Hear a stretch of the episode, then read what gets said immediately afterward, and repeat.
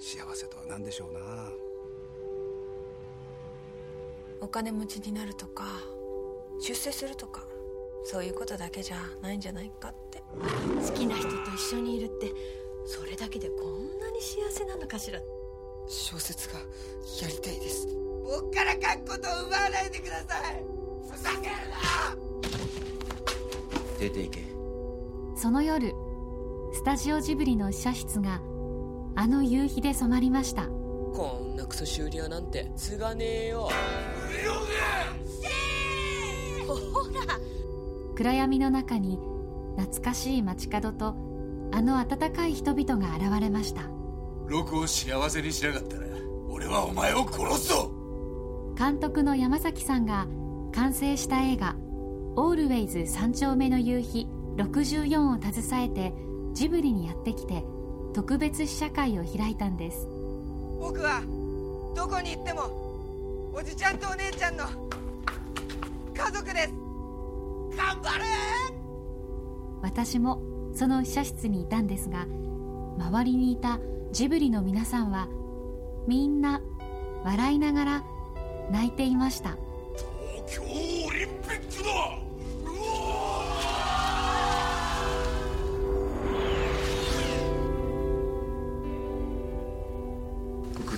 て泣きそうになったんですけどちょっと我慢したら。我慢我慢したの？いやいやなくてもいいいやいやいやなんか皆さんがいるとこであんま泣きたくない。映画館なんだあみんな座っちゃってください。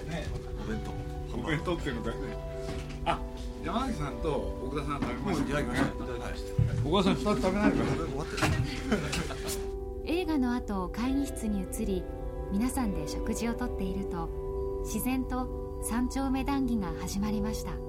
僕はややこしい親子問題を抱えてるんで。こんないいお父さんいるわけね車座の中にいたのは「オールウェイズ三丁目の夕日64」で監督脚本 VFX を務めた山崎隆さん。高橋山崎。山崎さんって今いくつなんです47です47オリンピックの年。ちょうどあの赤ん坊が僕と同じです。ああそうい。うことになるんですかまあだだだからそうエグゼクティブプロデューサー安倍修二さん。あの安倍で安倍です。修二安倍です。安倍さんなんか当時の人いやだ当時正確に言うとね一平君と同じ安倍さんまあ初めからそう。で私は33年は小学校3年で今になるとこうなるんで。いやまあやっぱりあのまま行くとこういうでもこれぐらいにあの時代にあのど真ん中でいた人たちって今の今なんて言うんだろうなんかすごくこう力があるというか私たちの世代の人をこうぐいぐい引っ張ってくれる人数が多いから存在になってますよね。段階の世代っていうね段階の世代。だから頭塊で鈴木さんも一緒なんだけど。そうです。私の多分両親も同じ。あそうですよね、はい。うん。そうですね。エグゼクティブプロデューサー奥田誠二さん。僕はいつもまあ忘れてたんですけど自慢してるのはね「あの三丁目の夕日」の原作を前巻奥田さん。に渡したのは鈴木さんです。そうです。もう何年前です。かあそうなんだもっと前に奥田さんだってね読んでなかったもんねでよ読んだんです。かその読みましただってジブリの宮崎吾郎監督にこれお父さんだったら俺ももっと立派になれたまあそういう感じです そういう感じってそこなんか鈴木さんそして私伊藤綾子です。綾子ちゃんがね、堤さんの大ファンらしくて。あしんしんちゃんしんちゃんの？で僕もそれは危険だと思う。本当に。これ全部ラジオで流しますからね。まだ撮ってないでしょ？どそうこんなものそう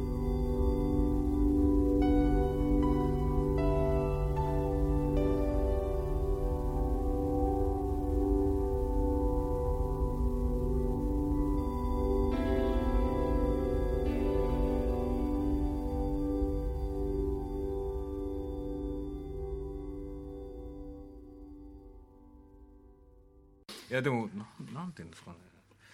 多分こうなるだろうなって思っって見ててその通りになるんですけどでそれが逆にこう気持ちいい映画ってやっぱりあんまなくて、そういう意味ではこのもうこう2時間20分ですごい構えてたんですけどあんまりそれを感じないっていうか。今回短く感じたね、ええ。だからなんていうんですかね。いい温泉になんか長風呂した感じのなんか。それってぬるま湯じゃないですよね。いやぬる気もちょうどいいんですちょうどいい。あの冷えちゃったとか、ゆだっちゃったじゃなくてあなんかすっごいいい長風呂した感じっていう。なんかそういう気持ちいい終わり方。パート2が5年前なんですかも5年まで経ってない。設定では設定あそう設定では5年ですね。34年に終わって3年ぐらい前ですね。3年前です実際には、3年前？第一作って何年前なんですか？8年前。8年そうなん8年前ですか？だから8年っていうこと8年前で。そうそうそう。公開してから7年。7年間ね意外と長々やってるよね。早いね。いや僕はだからずっと言ってたんだけれど、まあ、その時もね吉岡君に言ったんですよ、毎年やればいいじゃんっつって。毎年はできないと思う、ね、すごい抵抗示したんですよね。いやそれは抵抗示したよね、うん、1作目から2作目が一番抵抗はあったんじゃないですかねやっぱり。これって1作で終わるでしょっていう。でも3本の中で僕なんか一番面白かったな、まあ、そういう言い方はよくないのかもしれない。いやあの全然だ全然そうだと思います。僕もそうだと思うし。一番なんかね素直に。まとまりもあったし、結構そういう感想す多いですね、なんか役者さんがね演じてる感じがしないんですよね。本当に。あのもうチームができててね。そこで自然にやるっていうあの、それこそ寅さんがやってきたあれ。そうそう。まあ同じですよね、うん。で特に堀北真希ちゃんなんか六ちゃんやってる子ね堀北は本当にあの時はまあまあちょっと経験あると言っても本当にか出出だしと一緒なので思い出したんですよね。そうなんですよね。だからちょうど青森から確か電車の中だったかなそうそうそうそう。とかね。で上野駅そうそうそうそうそう。普段何も覚えてないのに。うん、本人もなんかそう言ってたよね、なんか自分も本当に青森から上京してきたような気がしてきました みたいな本当に。そう言っあのまあこれは僕奥田さんなんかに言ってたんだけど、パート2でちょっとしんどかったのはね、要するになんて言うんだろう。当時のじ、まあ、時代にこだわるとね、額に汗して働く人がいっぱいいて、その人たちが高度経済成長を作った、でそういうことで言うとね、小説家ってね、なんていうのか ダメな商売でね本当に。要するにあの光当てるんなら額に汗する鈴木オートの方にもっと力入れて、あれ小説の方はもっとバカにした方がいいんじゃないかってことを僕は小川さんに言っててだから正直言うと今日の映画ってね、あの自分の親父にやられたことを今度自分がお父さんになった時同じことやるっていうところの手前まで、つまり2人が結婚式挙げる、あそこまで僕すごい好きだったんですよ、そしたらまた小説家の話に戻ったなと思ってね。ほんでななんでかっていうとね、その額に汗して働いた要するに団塊の世代のお父さんたち、お母さんたちが今の日本の発展していく時の日本を作ったわけでしょ、ところがその息子たち、つまり安倍さんとか僕、みんな不埒な商売についたんですよ。俺で日本をダメにしてったんですよ、っていう感想が僕はあるんですよ。わわかります？わかりますうん。まあ団塊の世代がね。うん、だってあんだけねお父さんたちみんな真面目だったのにいやそれはだからそうなんですよ。だから団塊の世代って実はほら例えばほら少年サンデー小学校の時少年サンデーだとかそう。平凡パンチだとかそポパイだとかブルータスだとかみんなこうなんていうの？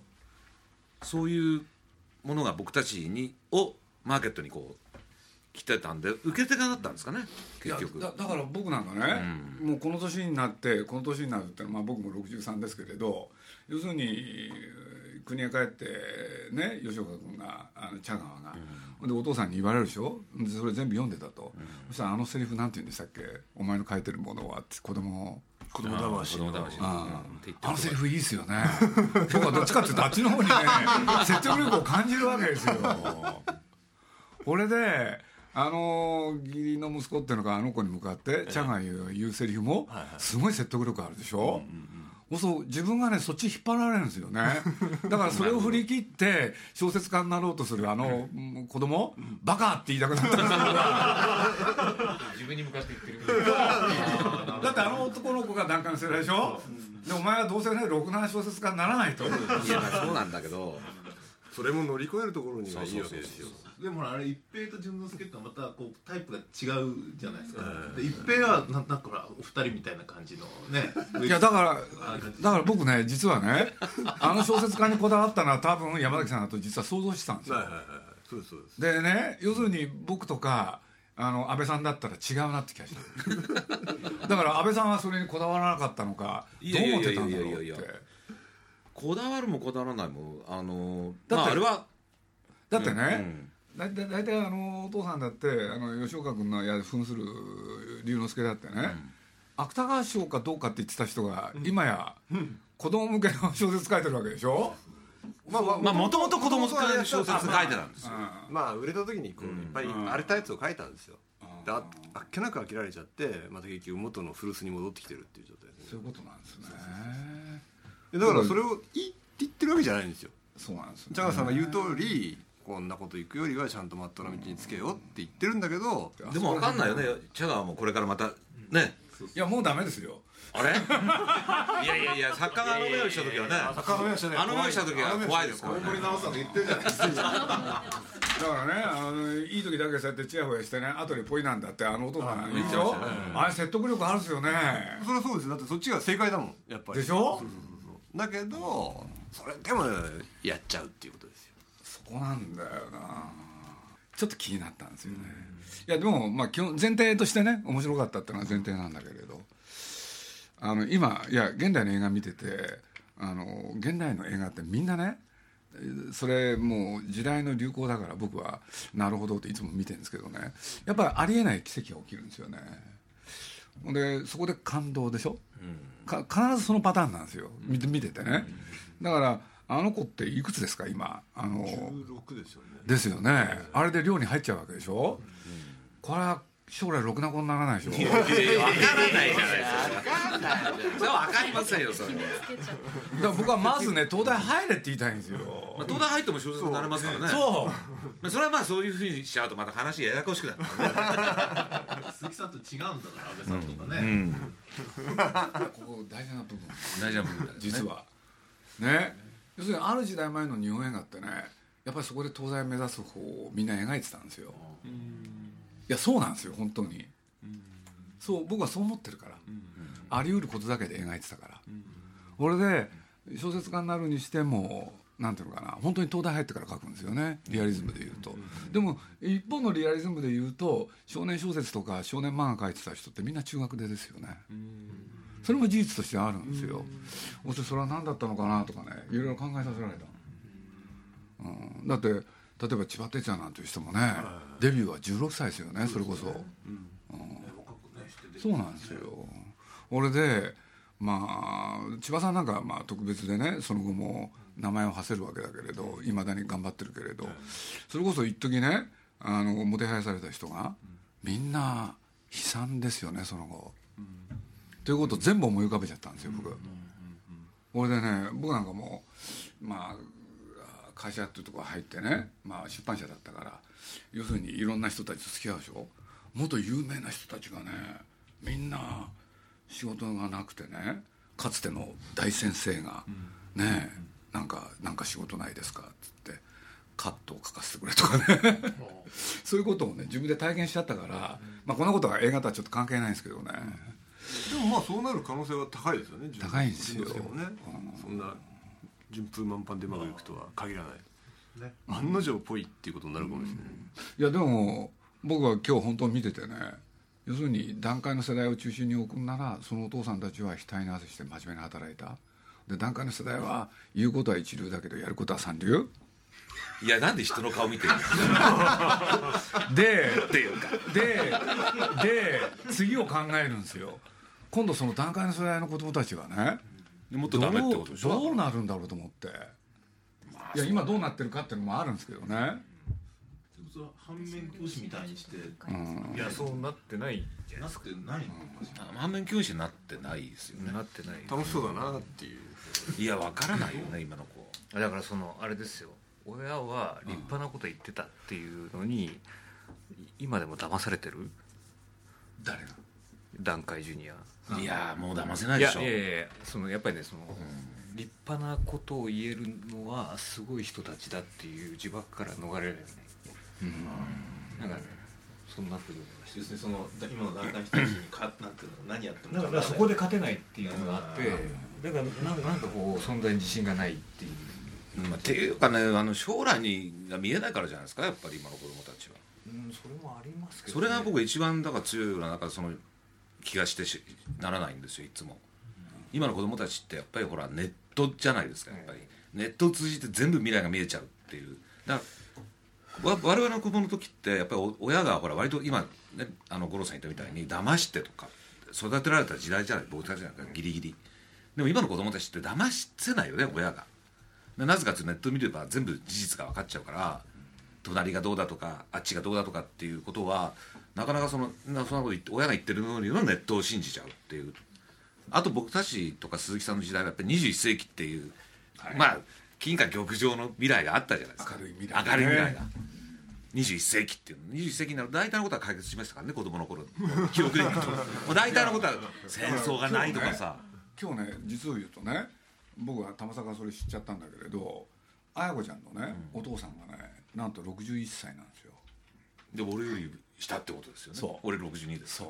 で別にバるとこじゃないこのあの君なんだっけ？ただの？ただの。お父さんは？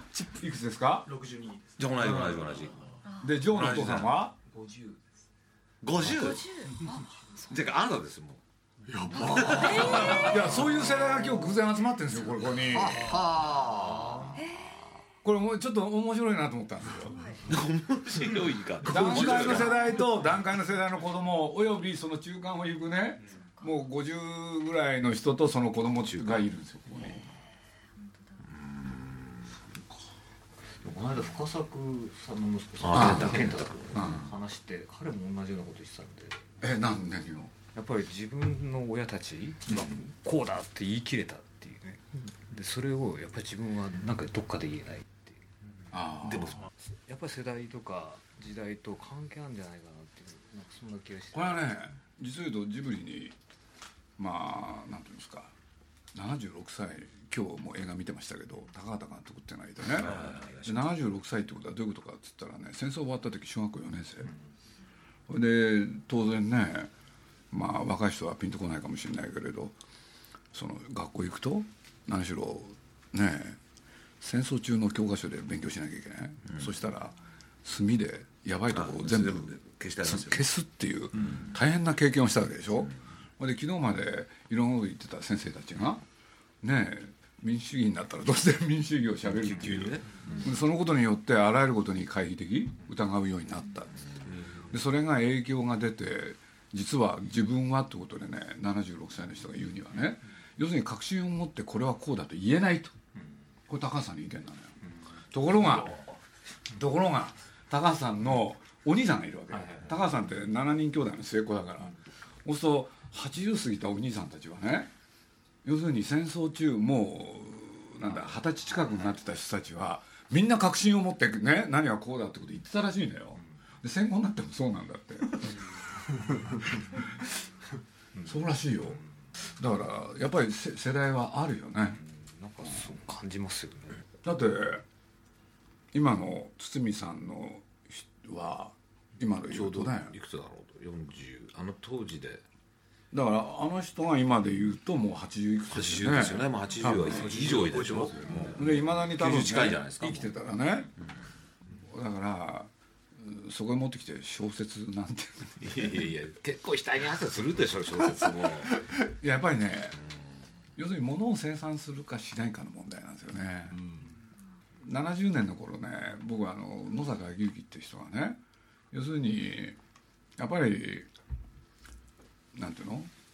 米作ったり魚取ったりそういう人たちが一番偉いんだっつって、うん、あの人は小説書いてたわけだけれどこれは何にも生み出さない非生産的な商売であると、うん、ところがね今やねそういうのにもねどんどん注文が来るからね打文を書いてるなんてことをねあの言ってたことがあってすごく印象残ってるんですよね。照れじゃないですかでも。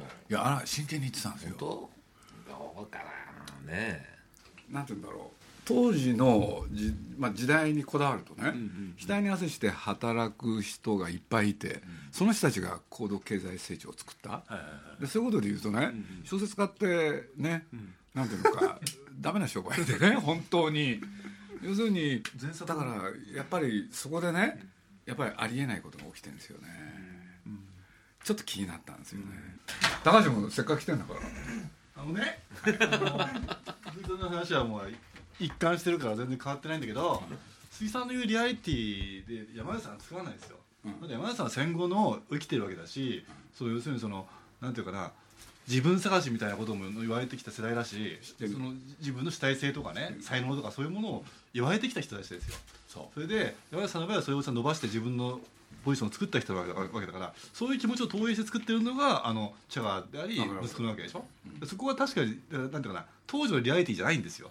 むしろ現代の価値観なんですよ。それは俺はねだから俺山崎さんもっと年若いと思ったもん。若いと思いますけど 47だけどもっと若いと思ってた、うん鈴木さんの言うようなそのリアリティだけで作るとですね きっとそのちょっとこう。俺はやっぱりリアリズムが好きなんだね、うん。まあそういう意味じゃリアリズムではないですよ。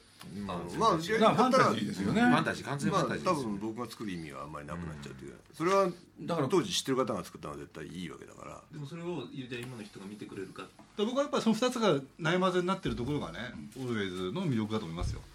それも思ったんですよなんで64年なのにこのエレギターはないだろうとかねいろいろ思うわけですよ。それはあったんじゃないかな。その辺の交渉はちゃんとしてるので。ちょっと新しいですよね。あのねあと1年後のやつ。そう。あそうなんだ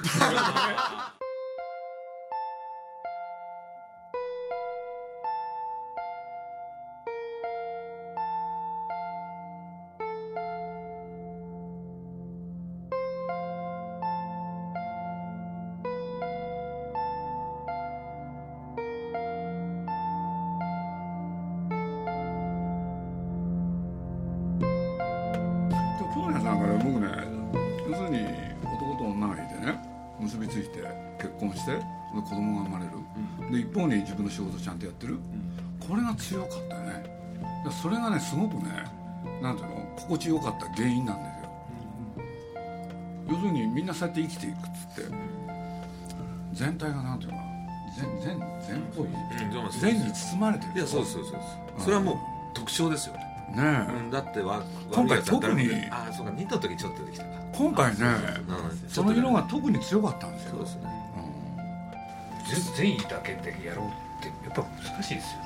だからそれだけで成立させてそこにすごいあの、まあね、疑いがないからびっくりした。確かに、でそれがね3がね一番強く出てるんですよ、うん、それに圧倒されたんですね、うん、鈴木さんから圧倒されたっていう言葉、ね、圧倒されたいただきました。いや今回は。ね ほっとしたよね。なんかこれで役者さんたちがそれまた楽しんでそうですね。それが一番でかいかもね。今日も改めてその結婚申し入れてるところの堤さん涙って、れどう考えても演じてないなってことまあね。本当によりよまあ半分お父さんになっちゃってなっちゃってね、あれはね。それ見るとまだ涙出てくるし いろんな世代の人がいろんな感想を持つのになぜかみんな泣いてしまう。不思議な映画「オールウェイズ三丁目の夕日64」映画はいよいよ来週1月21日に公開されます羨ましいですね。あのなんか結婚の風景とか。なんであんなちゃんとしてんだろうと思ってそれ今ジョーがそういうことあれだからねいやすごいないや今で。今で。もやってる人やるやる人いるで。しょやる人は私やるつもりで。すで。すよね本当で。すよねやってくださいぜひあやこちゃんそのなんか準備って感じで。見てたよねで。も一体なぜみんな泣いてしまうんでしょう？三丁目談義は来週に続きます。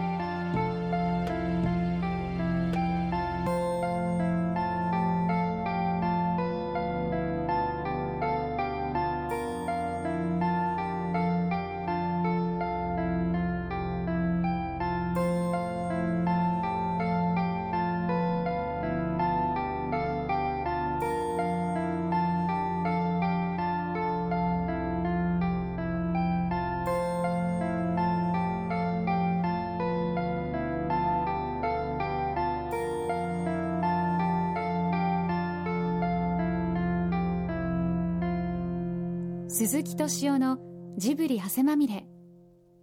この番組はウォルト・ディズニー・スタジオ・ジャパン。JAL 街のホットステーションローソン。アサヒ飲料。日清製粉グループ。立ち止まらない保険 MS&AD 三井住友海上。au の提供でお送りしました。